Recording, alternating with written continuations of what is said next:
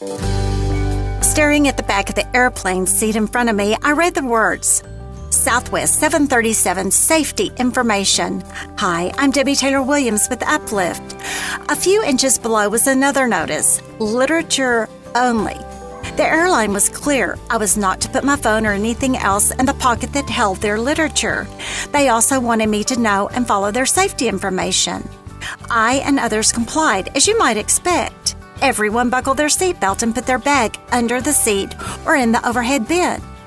I couldn't help but wonder why we comply with an airline company, but often don't comply with our Heavenly Father's safety instructions. If you've had a few life crashes lately, read Proverbs. Read Christ's words in Matthew 5 through 7. Study 2 Peter, How to Live by the Divine Nature. You'll find it at DebbieTaylorWilliams.com.